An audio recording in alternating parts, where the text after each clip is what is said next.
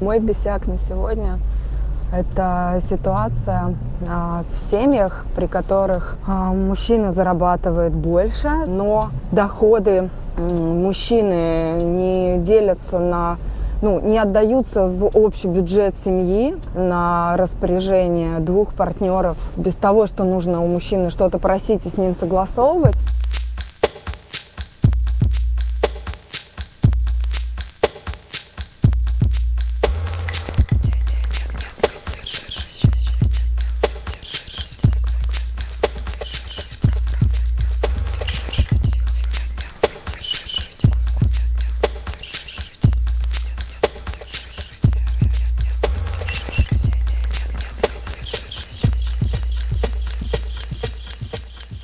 Привет, с вами подкаст «Но вы держитесь», и мы Света Шедина и... Алексей Иванов. Всем привет. Я тут осознала, Лёша, что сейчас на дворе 2023 год, а значит, мы записываем этот подкаст почти 4 года уже. Наблюдаем за эволюцией своей и бесяков человеческих. Если верить теории про то, что клетки человека меняются каждые семь лет, то через три года ни одной клетки не останется, которая начинала этот подкаст. Прикинь. Неплохо. То есть все наши клеточки, которые начинали э, вот эту штуку, которую мы назовем подкастом, но вы держитесь, вот-вот сменится на совершенно новый набор клеток, которые типа такие, знаешь, а мы ничего не имели как бы общего с этим всем. И это до нас сделали. Хорошо, да, что человеческий организм не работает как, э, как это называется? Что типа, а это не при нас сделали, не нам расхлебывать. Хо-хо-хо. Да. Прикинь, твое, твое тело каждые несколько лет такое тебе говорит, а, блин, извини. Властелины мира этого так не работают. Они... Хотя, может, и работают, они просто становятся хуже э, с годами, с каждой новой версией. Но у них есть очень много власти, которая развращает гораздо быстрее, чем время, деньги и прочие разные ресурсы. Так а что наш подкаст, Лёш? Наш подкаст о том, как э, не падать духом, держать хвост пистолетом и использовать бесики как топливо для очень хороших изменений, для конструктивных изменений. Вот я думаю про это. Кайф. Ну тогда начнем с бесячка. Давай. Привет. Мой бесяк на сегодня это ситуация а, в семьях, при которых а, мужчина зарабатывает больше, женщина меньше, но доходы мужчины не делятся на ну, не отдаются в общий бюджет семьи на распоряжение двух партнеров без того, что нужно у мужчины что-то просить и с ним согласовывать, при том, что обязанность и ответственность э, по э, кухне, уборке, организации всяких доставок э, лежит на женщине, и этими благами, которые женщина привносит в семью, пользуются все члены семьи а, одинаково. Каждое утро завтраки, каждый вечер ужины, э, красота женщины, все радуются одновременно. Вот. А доходы мужчины почему-то остаются у него, и какие-то траты или когда э, женщ... женские доходы уже закончились и хочется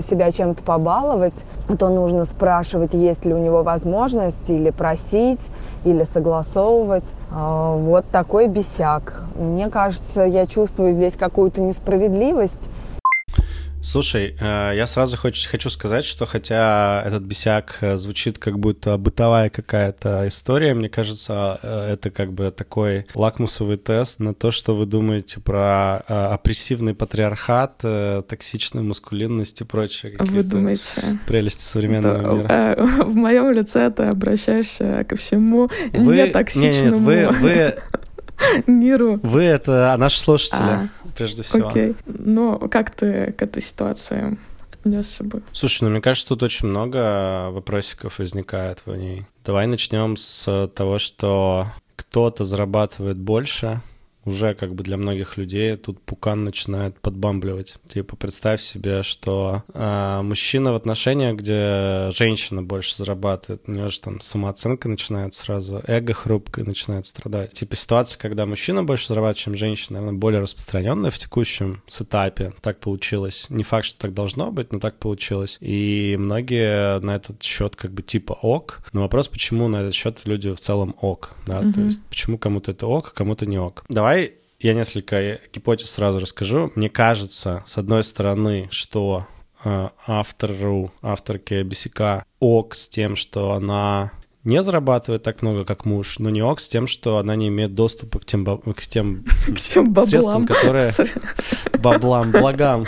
Баблам и благам, да. Которые зарабатывает муж. Соответственно, получается интерес в том, что распределение иметь таким образом, что муж много работает и, видимо, много зарабатывает ок, а распределение э, денег в семье иметь неравным образом как-то не ок. А вот.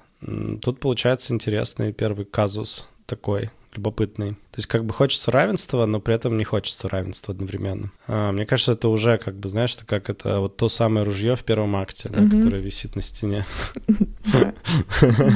Противоречие. Ну да, это, знаешь, нас возвращает к одному из часто вспоминаемых мифов про стрекозу и муравья, условно говоря. В таком семействе, где есть стрекоза и муравей, как бы стрекоза в какой-то момент такая, а что это мы не делим поровну все, что муравей наработал? Мне бы хорошо иногда новое там платье покупать для своих перформансов. Хочу половину всего бабла. И начинаются интересные такие процессы договоренности внутренней семьи. Кстати, вот отличный вопрос для наших э, слушателей. И, может быть, они поделятся этой информацией с нами, а мы с вами пошарим в следующем выпуске. Это как делите внутри семьи бюджет. То есть как вы его распределяете? Поровну, не поровну, может быть, у вас есть какая-то общий кусок и заначки. отдельные какие-то Индивидуальные заначки. Отдельные Закладки. заначки. Как вы относитесь к тому, что у кого-то из вас может быть там серая бухгалтерия, так сказать, альтернативные источники дохода, которые не появляются в общем бюджете? Оказывается, как бы эти вопросики, они могут вызвать очень даже сильные эмоции у людей, не менее сильные, чем там супружеские измены там или кто-то куда-то посмотрел не, не на того. То же самое, там кто-то не туда рубль, условно говоря, принес. да. перераспределил. Ну, так вот чисто, вот если представить, что власти и бабло — это две такие вещи, про которые обычно у людей бомбит угу. всегда, явно будет бомбить здесь, потому что они сочетаются здесь, в этом бесике, потому что здесь есть вопрос, кто главный, и вопрос, э, где деньги Лебовски. Угу. А мне еще показалось, что тут э, есть э, много убеждений по поводу традиционных ролей женщин и мужчины, и как будто бы они воспринимаются как должное. Ну, то есть из серии «Вот вы поженились», и вопрос о том, кто будет там чистить туалет, унитаз, не встает, потому что как будто бы э, ну, женщина там сама принимает для себя эту роль. Вот она надевает э, резиновые перчатки и вперед, и даже не задумывается о том, что, может быть, э, эту, это действие мог бы выполнять там ее муж тоже. И тут тоже такой набор получается убеждений, что вот есть у женщины своя работа, она состоит в том, чтобы обеспечивать семью, быть таким живительным рассолом, который помогает всем остальным быть такими огурцами, молодцами. Роль женщины в семье — это живительный рассол. Я просто сейчас от красоты этой фразы, красоты и необычности одновременно. Ну, если представить, что семья — это банка, в ней есть огурчики и помидорчики такие свежие. Это муж, допустим, и дети.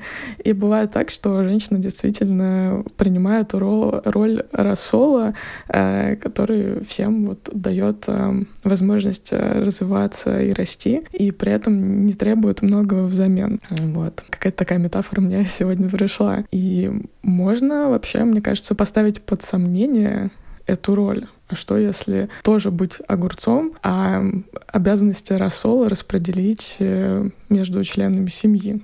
Допустим. Ну, не всегда важно то, сколько зарабатывает, мне кажется, это не обязательно должно влиять на то, как э, обязанности по бытовухе распределяются. Как ты считаешь, Лёш? Или справедливо, когда ну, тот человек, который зарабатывает, он зарабатывает и больше ни о чем не парится, а тот человек, который зарабатывает меньше, он э, делает тогда больше по там дому, потому чтобы семья как-то процветала. Угу. А тебе кажется, что это типа норм логика или не норм логика? То есть твое, твое мнение интересно? Мне кажется, что это не обязательно должно коррелировать. Человек э, там, может э, ну, зарабатывать меньше, но и при этом он не обязан, наверное, делать, э, если он этого не хочет, э, все остальное. То есть это не должно быть какой-то автоматической обязанностью его, а, что вот он по статусу ниже, значит, он делает все, э, за что э, не платится, то есть за такой домашний труд. Все, за что да, не возьмись. Все, все, за что не возьмись.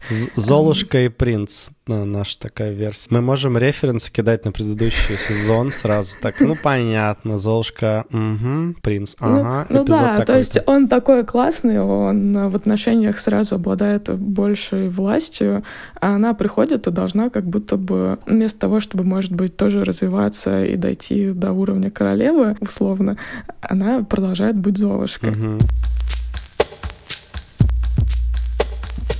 Я хотел бы на самом деле просто, пока я помню эту мысль, вернуться вот сюда. Эксплуатация, вот есть слово такое плохое, плохое вроде слова, никто не любит mm-hmm. эксплуатацию, но я все равно хочу его использовать сейчас, потому что что такое эксплуатация? Это от слова exploit, да, то есть когда ты знаешь точно, mm-hmm. что тебе надо сделать, ты это эксплуатируешь. В каком-то смысле, что когда ты знаешь, э, вот что нож может разрезать э, твой апельсин, то эксплуатируешь нож. И ты его эксплуатируешь по отношению к работе, которая является как нарезкой фрукта. Как бы вот эта эксплуатация, да, вот, мне кажется, она в человеческих отношениях, она проявляется в разных формах. Например, ну, там, рабовладельческий строй. Там те, кто владеют рабами, они эксплуатируют рабов. И те делают то, что как бы им скажут. Ну, то же самое ситуация получается. Кто-то имеет волю и говорит, что делать, а другой как бы ничего не имеет никакой возможности возразить. Но мы, к счастью, живем не там. Мы живем там, где, э, собственно говоря, у людей есть возможность договориться. То есть эксплуатации вроде бы как бы нет, и вроде она не подразумевается, и вроде бы все по любви. Но вопрос, который меня интересует, это скрытая эксплуатация. То есть, что такое скрытая эксплуатация? Это когда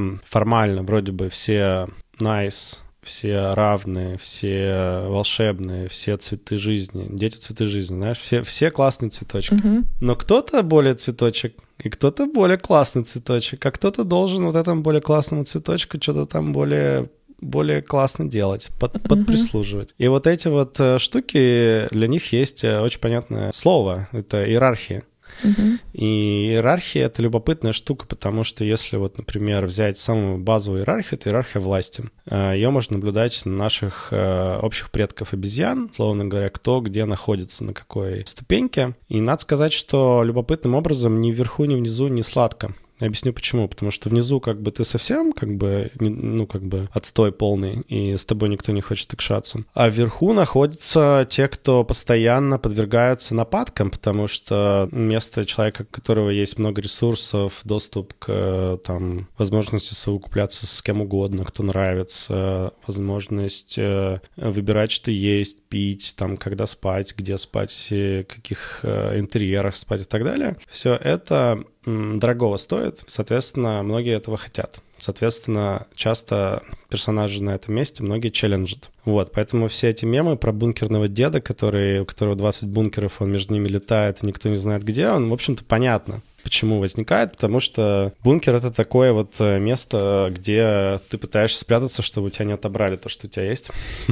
Потому что физически тебя довольно быстро могут устранить, если эта система сломается. Но вернемся в концепцию семьи. Вот э, мы здесь говорили про то, а что это вот бюджет вроде как бы общий, а денежек-то мне дается не столько, сколько я хочу. И у меня такое ощущение, что здесь есть как раз вот эта вот тайная иерархия. Мгм. Тайная иерархия, которую, может быть, э, человек не, не может распарсить, и поэтому э, ему сложно живется, поэтому бесяк возник. Мгм. То есть, может быть, хотелось бы, чтобы было одним образом, а на самом-то деле оно другим, и это настолько неявно, что вызывает только бесяк. Да, мне еще интересная твоя мысль запала про то, что тут есть э, противоречие как будто бы в потребностях, и хочется равенства, и не хочется равенства одновременно. И мне кажется, может быть эм, такой путь к разрешению этой дихотомии все-таки выбрать, а чего хочется больше, и таким образом ну, рассказать, что вот есть такое ощущение несправедливости, как будто вклад в общее дело, он э, несоразмерен.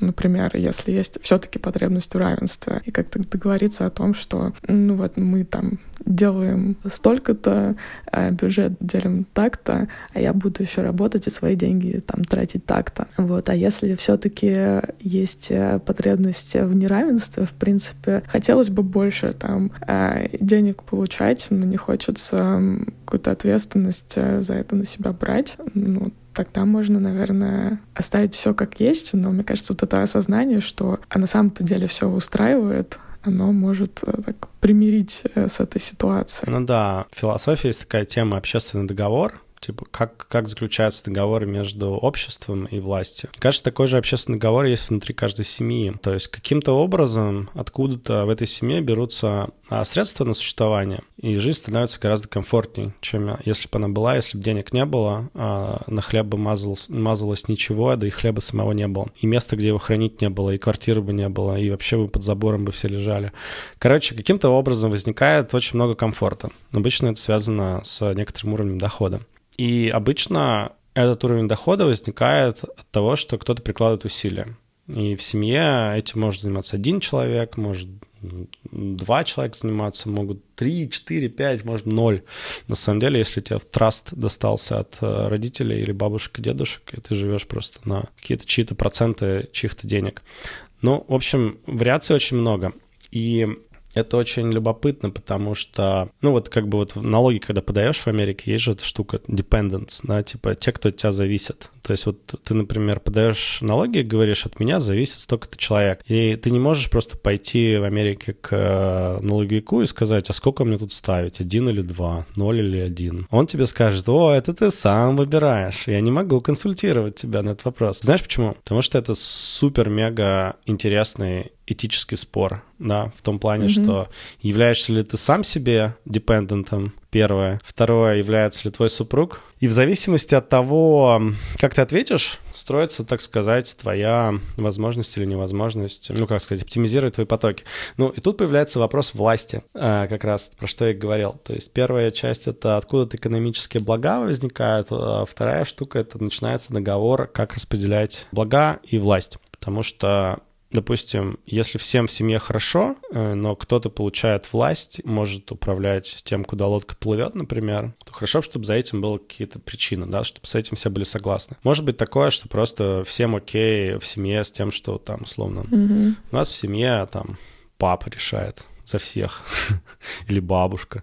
Разные бывают, да, матриарх, патриарх какой-то. И все знают, что там в случае чего все вопросы вот стекаются в одну точку, и из этой точки уже как бы происходит решение вопросика. А в каких-то семьях пытаются как-то 50-50 устроить, да, такой какой-то коллегиальный сбор, э, сбор подписей, доказательная база, выборы, гласность, э, демократия, короче, вот это вот все. Пытаются, короче, как-то полюбовно решить вопрос. Кто-то может вообще аутсорсить, на самом деле, принятие важных решений куда-то. Мы же часто слышим вот эти истории про тещу, которая, как серый кардинал, на самом деле решает самые основные вопросики, влияя на мужа, бла-бла-бла. Вот это все. Такое как бы происходит то здесь, то там, и мне кажется, что очень важно разделить вот эти две вещи, mm-hmm. да, это уровень благ и уровень власти. Когда вот я слышу от бесяк, у меня такое ощущение, что человеку в целом как бы нравится тот, то качество жизни, и тот уровень благ, который возникает в семье, но как будто бы иногда время от времени есть вопросики к распределению власти. И как будто бы, если бы было в руках больше власти, то эти денежные потоки пошли бы по-другому. Но власти нет, угу. Э, потоки идут не совсем так, как хочется, поэтому и возникает ситуация бесяка. Ты правильно подметила, что, может быть, знаешь, что такое бесяк, как бывает, когда там, ой, типа, блин, не могу купить третью машину, потому что парковаться негде, потому что две первых машины уже как бы занимают все пространство. Вот страдаем. Да, то есть тут как бы может быть такое. А как же тогда больше власти получить, ну, если ее хочется в данном случае, если как бы рычагов особо получается нет. И является ли исключительно принесение материальных благ в семью вот этим рычагом? Или им может быть что-то другое? Не всегда власти, деньги идут как сказать, так что, типа, у кого власть, у того деньги, но часто они скоррелированы. Ну, вот возьмем пример, да, допустим, э, жили-были мальчик и девочка, оба из э, достаточно обеспеченных семей, вот они там поженились, у них там классный брак, все такое. И тут у кого-то из них, условно, умирает какая-нибудь там, бабушка оставляет им в виде наследства некоторый фонд, который их там снабжает определенным количеством денег. То есть, по большому счету, они влияния не имеют, на это, потому что завещание mm-hmm. бабушка написано вот этой семье, пока они вместе, выдавать 10 тысяч долларов, например. И дальше они должны устраивать все равно свой быт. То есть получается, что вопрос денег решился как будто бы каким-то другим образом, но все равно вопрос власти, кто как принимает решение, кто за что ответственный, он все равно должен как-то решиться внутри ячейки общества, так сказать. Чаще всего получается так, что тот, кто больше всего зарабатывает, он обычно более агрессивно к этому стремится, а поскольку он к этому агрессивно стремится, он чуть-чуть понимает про желание власти, контроля и так далее. Соответственно, у него получается заработать больше денег, соответственно, он или она старается быть вот этим самым э, персонажем, который, ну, решает. Вопрос, можно ли что-то с этим сделать, да, то есть вот почему я говорю, что это очень хитрый бесяк, как будто бы очень простой, бытовой, но на самом деле он сразу кучу споров может создать. Приведу такой пример. Почему так? Есть у каждого дома какая-нибудь микроволновка, какая-нибудь стиральная машина, какая-нибудь машина для мойки тарелок, это называется? Dishwasher, да. А, посудомойка. Я женщина, а не посудомойка. Короче, да, и вот эти предметы, просто если так, э, технологические усовершенствования, они какое-то время назад были людьми. Эти люди, люди были внешними людьми, если это была богатая семья, и если, а если не богатая, то это были как бы, собственно, члены семьи, которые выполняли эти роли. И если мы совсем посмотрим, традиционный уклад общества, патриархат так называемый, то обычно это означало, что муж ходит на работу, зарабатывает бабло, при, приносит его домой, а дома в это время некто жена, которая следит за всеми домашними делами, следит за детьми, воспитывает, растит их и так далее. Типа такой, знаешь, общественный контракт был. Ну и понятное дело, что власть чаще всего передавалась э, в данной ситуации мужчине, да, поэтому патриархат. Но, что любопытно, что а, в какой-то момент технологический прогресс, во-первых, избавил нас, не только женщин, но и мужчин, от необходимости очень многое с перечисленного делать. Стирать, гладить, э, подогревать еду и все такое. Во-вторых, появилась таблетка The Pill, так сказать. Mm-hmm контрацептивы оральные, то бишь. Соответственно, стало возможно планировать э, беременность, планировать семью и не выпадать, условно говоря, из жизни в самый... Не рожать каждый раз, когда занимаешься сексом. Ну да, да, да, да. То есть как бы в чем фишка, особенность этого метода в том, что это зависело не от мужчины, а от женщины. Она принимает таблетку, когда ей нужно. Когда не нужно, не принимает. И то есть получается, что она решает, когда она станет матерью. И вот э, мне кажется, вопрос э, вот этих э, равенства и неравенства, он рано или поздно упирается в то, что, предположим, гипотетическую ситуацию, опять же, как вот мы предположили ситуацию с бабушкой щедрой и трастом с кучей бабла. Каким-то образом ученые придумывают, как экстрактировать всю систему репродуктивной женщины и погрузить ее, не знаю, в робота или в свинью или в кого-то еще. Ну, короче, вот берут человеческую систему и погружают ее во что-то или в кого-то, которое может это делать за тебя за человека. И вдруг люди понимают, что не нужно больше этим, вот это вот все, все вот это вот, связанное с тем, что у тебя растяжки по всему телу, огромный живот, тяжело ходить, там все болит, короче, ты рожаешь в муках, потом еще это все. Это, вот это... Леша описывает последний месяц моей жизни в красках. Поздравляю тебя, Свет, кстати, мы забыли об этом начале сказать. Спасибо. Да, я дважды мать теперь. Вот э, все, как Леша описал, это я недавно прожила. Короче, если можно было бы делегировать свинья эту ситуацию, то что было бы? Делеги... Если можешь делегировать свинье, делегируй свинье, да, как говорится. Ну, короче, нет, свинья — это отличное животное. Я примел, э, тут надо скорее как для примера. Ну, допустим, есть некоторая внешняя сущность, которая э, может э, тебя избавить от мучений э, длиной в 9 месяцев и все сделать как бы за тебя, а вот у тебя на руках кажется абсолютно то же самое чадо, которое было до. Вот тут начинается интересное. То есть тут уже абсолютное, возможно, равноправие. Даже вот без выбывания из карьеры, без э, там каких-то вот этих вот кто что должен, кому там, чьи вилочки, чьи ножички и так далее. Просто реальное равноправие. И вот в ситуации реального равноправия э, получается, что нельзя будет больше сказать, что типа, ах, вот мужчины, они вот, потому что они мужчины, вот-вот-вот, а, потому что мужчины давно уже не, не пользуются, ну, тем фактом, что у них мышц больше, например, или там структура э, тела такая, что они больше сами массивнее. Они давно уже, как и женщины, пользуются интеллектом. И, и, и вот, значит, мы заходим вот в эту супер опасную тему, потому что она всех бомбит, по-моему. Да. Которая называется identity Готовы politics. ли вы к равенству, ребята? Exactly. Потому что, ну, что такое identity politics? Это когда люди сами начинают за себя решать вещи такие, как мужчина я или женщина, какой у меня гендер. Короче, они начинают вот эти муж, мужские, женщ, женские такие традиционные очень штуки начинают решать. То есть у них появляется некоторая субъектность в этом вопросе, которой никогда не было. Потому что ну, в истории обычно нет такого варианта, что ты родился, как бы, ты такой, а что-то я не хочу быть мальчиком, буду девочкой. Мгм. А сейчас как бы уже появляется такая возможность. То же самое, вот эти вот все отговорки про то, что, типа, ну, я женщина, поэтому мне надо рожать, поэтому там я слабый пол, вот это вот все. Прекрасный пол, или как там на 8 марта говорят в корпора- на корпоративе. Украшение коллектива. Короче, все, отговорок нет, можно все. И начинается вопрос, что тогда? И вот здесь становится по-настоящему конкурентно, здесь становится по-настоящему непросто абсолютно всем. Э, Потому что уже нет э, вот этих гендерных э, ролей и ожиданий, потому что уже, правда, за власть нужно бороться на равных. Ну, а не просто так, типа, из разряда, а, ну ты муж, поэтому ты как бы и решай, а я, типа, просто жена и whatever. Да, типа, мне так комфортно. Тут начинается настоящая работа. А как мы знаем про то, что а, мешки ворочать и все остальное, это достаточно два разных дела. Поэтому я уверен на самом деле, что а, людей, которые бы хотели традиционный уклад ставить, несмотря на то, что у них нет власти, очень много. И они это, может быть, не осознают на самом деле, что они на самом-то деле хотят его оставить. Они могут думать, что они хотят равенства, но, но по большому счету они хотят оставить все как есть, просто чтобы как бы их уважали.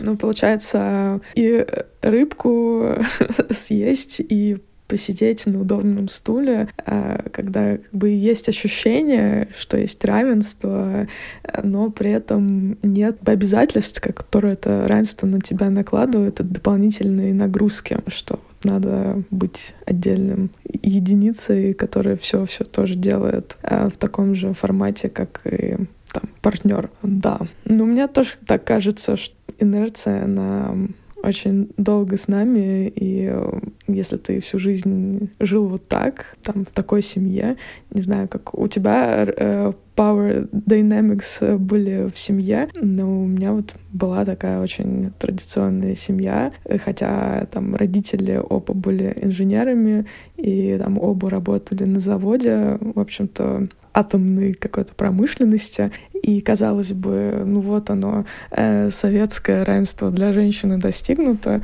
но, в общем-то, мой папа был таким а, патриархальным феминистом, я бы сказала. Патриархальный Он- феминист.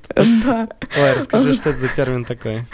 Но он рассказывал мне, что женщина там может все, и вот и в космос полететь, и нет э, вообще никаких э, преград э, для ее фантазии. В общем, мечта и девочка. Но при этом всю бытовую работу по дому делала моя мама. То есть он приходил с работы и э, залегал на диване и смотрел телевидение, а мама там шла сначала в магазин, покупала всякие продукты, потом эти продукты готовила, потом эти э, тарелки мыла, убирала. Мне тогда это не казалось чем-то противоречивым, что вот, пожалуйста, э, перед вами, девочками, весь мир. А, ну, на деле получается, что нет нифига. Вы и работаете, и еще потом пошите на кухне э, за семьей там э, смотрите. И у нее, конечно, никогда не было такой наверное, уверенности, что вот она может быть эм, таким индивидуальным контрибьютором для всего. И я ее увидела как э, такую отдельную личность только когда мой отец умер, и она прям как-то раскрылась. Э, оказалось, что она может принимать решения там, по поводу э, ебануть ремонт,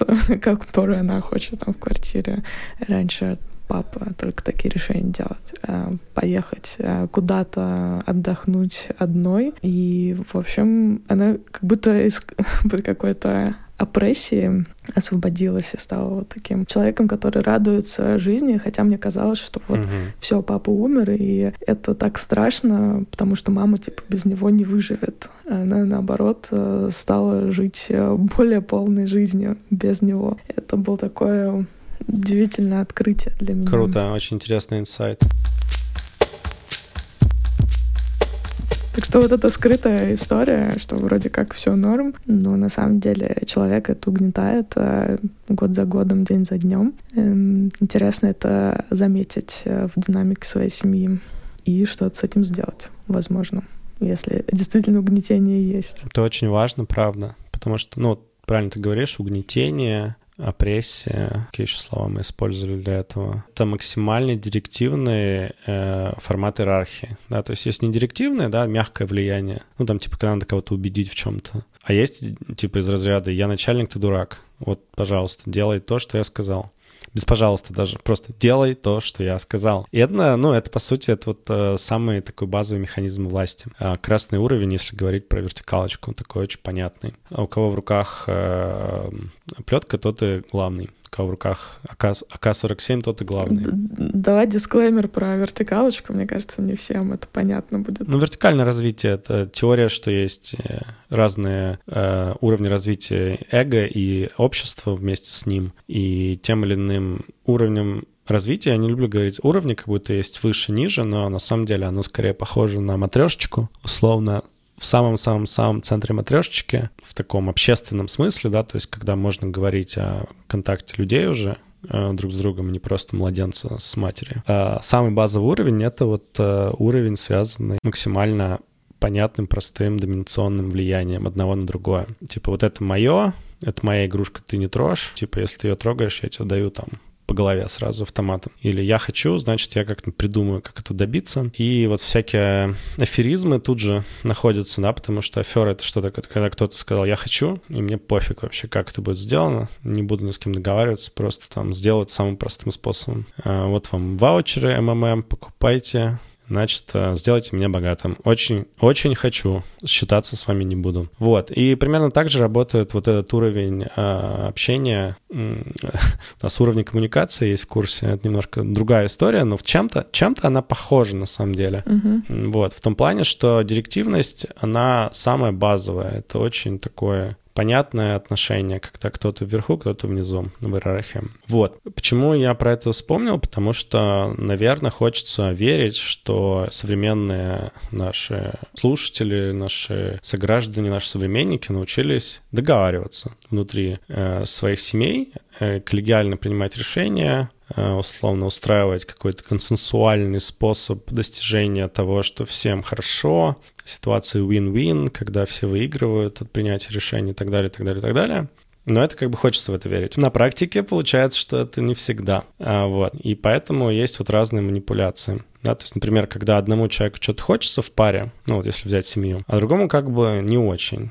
И вот, чтобы получить желаемое, один человек начинает манипулировать другим, чтобы это случилось, потому что напрямую он просто не может пойти и взять. Такой супер типичный пример — это если жена говорит мужу, «Зай, ты такой классный, ты же хочешь классную жену в классном э, колье, бриллиантовым, да? И вот, вот, вот как бы это там супер стереотипичный, даже прошу прощения, что настолько стереотипичный пример, но вот это вот там, типа, знаешь, это вот супер простая манипуляция, как получить то, что тебе нужно, когда у тебя нет напрямую а, власти. Это манипуляция. Да, надавить на слабые психоэмоциональные состояния другого. Хрупкое эго артиста. Да. Видишь, наша с тобой философия во многом аутентичной коммуникации строится в том, что на этих всех э, источниках энергии, таких как э, лесть, чрезмерная уверенность в себе, э, какие-то формы обаяния, какие-то формы подстроечки, какие-то формы пассивной агрессии и так далее. На всем это можно куда-то доехать, но в конце концов вы так или иначе столкнетесь с проблемой следующего рода. Либо вы получите все, что вам нужно, но при этом большинство людей их классных разбегутся, а, либо вокруг вас будут прекрасные люди, но вы будете несчастливы, потому что ничего не добились. Поэтому в каком-то смысле аутентичность — это способ уметь делать то и другое, добиваться своего и, в общем-то, продолжать с людьми аутентично, честно, бережно, а, глубоко общаться, без всяких вот этих вот манипуляций, чтобы они не разбегались. Проблема манипуляции только в том, что ее можно сделать только несколько раз после там третьего, четвертого раза кто-то понимает, что им манипулируют, и перестает с вами общаться. Ну или становится жертвой, с которой тоже общаться не очень-то ну, хочется да. в итоге. Да. Мне еще хочется, наверное, как вывод, задавать себе в таких ситуациях вопросы, а насколько эта проблема для меня является болезненной, чтобы а, ее, ну, как бы перелопачивать структуру семьи. Приведу пример. Мы недавно с мужем хотели сделать, пропилить э, лестницу в подвал, чтобы не ходить сгружать... Stairway to heaven. Stairway to heaven. Ну, скорее to hell, потому что вниз. To basement. to basement. Да, потому что нам приходится ходить по улице с грязным бельем, чтобы засунуть засунуть там в подвале машинка стиральная и сушка. И мы думали, ну, может быть, пропилить э, лестницу, чтобы не выходить из дома, не совершать ошибку. Архитектор говорит, «А вот насколько вам действительно проблема болит? Вот на несколько десятков тысяч долларов болит? Мы такие подумали, ну, наверное, нет. наверное, погода хорошая тут у нас в Калифорнии, можем мы ходить спокойно. То есть понять, а какой трейд получается. Вот ты сделаешь эту лестницу, тебе будет э, ходить удобно, но, может быть, бы эти деньги ты хотела вложить во что-то другое. И тут также с равенством. Вот у тебя будут такие-то новые деньги на всякие штуки другие, но при этом ты, там, не знаю, тоже должна теперь зарабатывать или меньше там свободного времени, потому что а, вы как-то перераспределили ваши бытовые обязанности. Просто посмотреть там а что ты теряешь и насколько это у тебя действительно является угу. проблемой. Может быть, и последствия не так уж и как-то, ну, в общем, перевешивают последствия, чем текущая ситуация. Да, Хороший пример. Я, наверное, тоже могу про это отозваться, может быть, не из позиции семьи, динамики внутри семьи, но вот, например, а, я сейчас довольно много и часто думаю про такую вещь, как делегирование. Вообще делегирование — это большая тема, можем отдельный подкаст про это написать. Проблема с делегированием, как для меня выглядит, она на самом деле является частным случаем вот этого истории про распределение ресурсов. Когда ты что-то, какую-то задачу думаешь, делегировать или не делегировать, ты, по сути, решаешь в голове э, несколько уравнений. Одно из них психологическое, эмоциональное, а другое абсолютно бизнесовое. Психологическое звучит так, типа, хочу ли я заниматься этим сам или кто другой должен заниматься. Uh-huh. И вот любой человек, который является перфекционистом, любой человек, который знает, как надо, любой человек, который э, видит образ продукта, который он должен стать, ему крайне будет тяжело даже на психологическом уровне отдать задачу кому-то. Uh-huh. А с другой стороны, есть абсолютно бизнесовая задача, которую ты в голове э, решаешь. И эта задача следующая. Это типа, стоит оно того или нет. То есть, если другой человек ее сделает, эту задачу, даже если он зафачит ее, сделает ее плохо, перевесит ли этот вариант развития событий, при котором это буду делать я, скажем так. И, и на самом деле это довольно прикольный э, сдвиг, похожий чем-то на то, что ты описала, когда ты думаешь, а насколько для меня вообще это важно. И пытаешься, ну вот такие слова типа важно, не важно, как бы они очень качественные, как будто. А когда ты начинаешь этим заниматься вот делегированием, ты как будто очень много качественных штук превращаешь в количественные, потому что ты всему пытаешься найти подтверждение в количестве, там, не знаю, минут, часов, э, дней, э, долларов, евро, тугриков, нервов и так далее, которые потребуются, чтобы сделать самому. И это супер интересно. Более того, мне кажется, что это то, что каждый человек сам делает, даже если у него нет, условно, кого-то, кому он что-то делегирует, потому что у него в голове есть как бы постоянный клубок каких-то мыслей, возможностей, штук, которые можно поделать, и он каким-то образом э, выделяет для себя, на чем он будет фокусироваться сегодня, там, в течение недели, в течение месяца, в течение года, в течение жизни, да. Те вещи, которые, на которые мы фокусируем в течение жизни, мы их называем ценностями обычно. И это, кстати, шестой уровень из шести уровней аутентичной коммуникации, про который вы узнаете, если пройдете наш курс. А вот, но, но, но как бы вот есть и цели покороче. Цели покороче — это из разряда дожить бы до конца недели, да? Что мне нужно, чтобы получить зарплату? И ты фокусируешься на них, и не фокусируешься на каких-то других штуках, которые э, менее важны, ты их как-то делегируешь кому-то еще. Может, ты просто забиваешь на них, может, ты проще кого-то сделать, может, ты покупаешь за деньги чей-то труд, который их сделал. А, но вот эта вот оценка, такая философия, знаешь, подход, когда ты Э, подходишь ко всему, пытаясь качественно оценить количественно, э, мне кажется, в нем что-то есть. Да, в нем что-то есть такое освобождающее. Mm-hmm. Сперва кажется это супер ненатурально, это типа как пытаться условно оцифровать э, такую вещь, как честь и совесть, да, типа как можно измерять это вообще, бла-бла-бла. Потом ты так потихонечку начинаешь задумываться, а, собственно говоря, если бы мне нужно было это измерить, то как бы это можно было измерить? И постепенно ты как будто булочки свои расслабляешь, потому что понимаешь, что действительно многие очень сложные конструкты имеют способы быть измеримыми, даже если это субъективно. Mm-hmm. А когда что-то измеримо, ты можешь сравнивать. Когда ты можешь сравнивать, ты можешь отпускать. Когда ты можешь отпускать, ты можешь быть более свободным. Mm-hmm. Но об этом в следующем выпуске. Измерь свою бытовуху и отпусти ее. И просветлись. Кайф, Лёш. Что поставим в конец этого чудесного выпуска? Утекай. Утекай.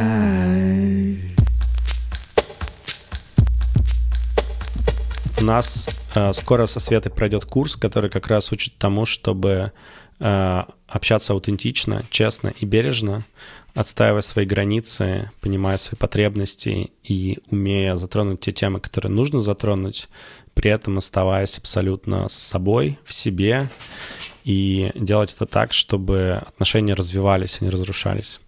Называется он «Аутентичная коммуникация», и мы его полностью переупаковали Теперь это совершенно новый курс. А, там есть и старый контент, и новый контент.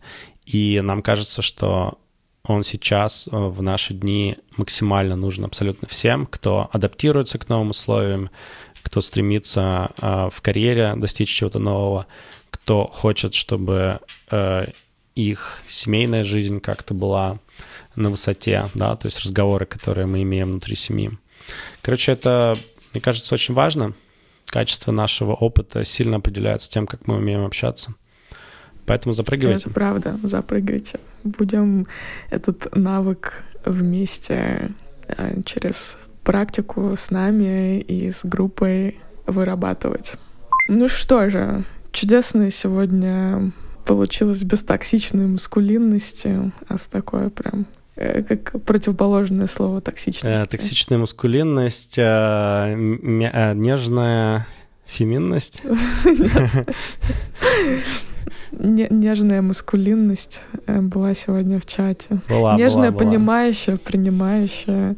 Принятие да. есть. Принятия не может не быть. Ну что, Свет, мне кажется, пусть все течет, все меняется, потому что что нам еще остается, кроме как э, течь с этим миром, с его многообразием. Да. Что ты думаешь? Согласна. Пора утекать нам из эфира, оставлять наших слушателей с кем? С, как это говорилось, э, я звоню вам, чтобы попросить нашим слушателям поставить хорошую музыку. Вставляем вас с ней. Пока-пока. Пока-пока. Держитесь там. Утекай подворотне нас ждет маньяк. Хочет нас посадить на крючок. Красавицы уже лишились своих чар. Машины в парк и все гангстеры спят. Остались только мы на растерзание yeah. Парочка простых и молодых ребят. Ла-ла-ла-лай, ла-ла-ла-ла-ла-лай, ла-ла-лай утекай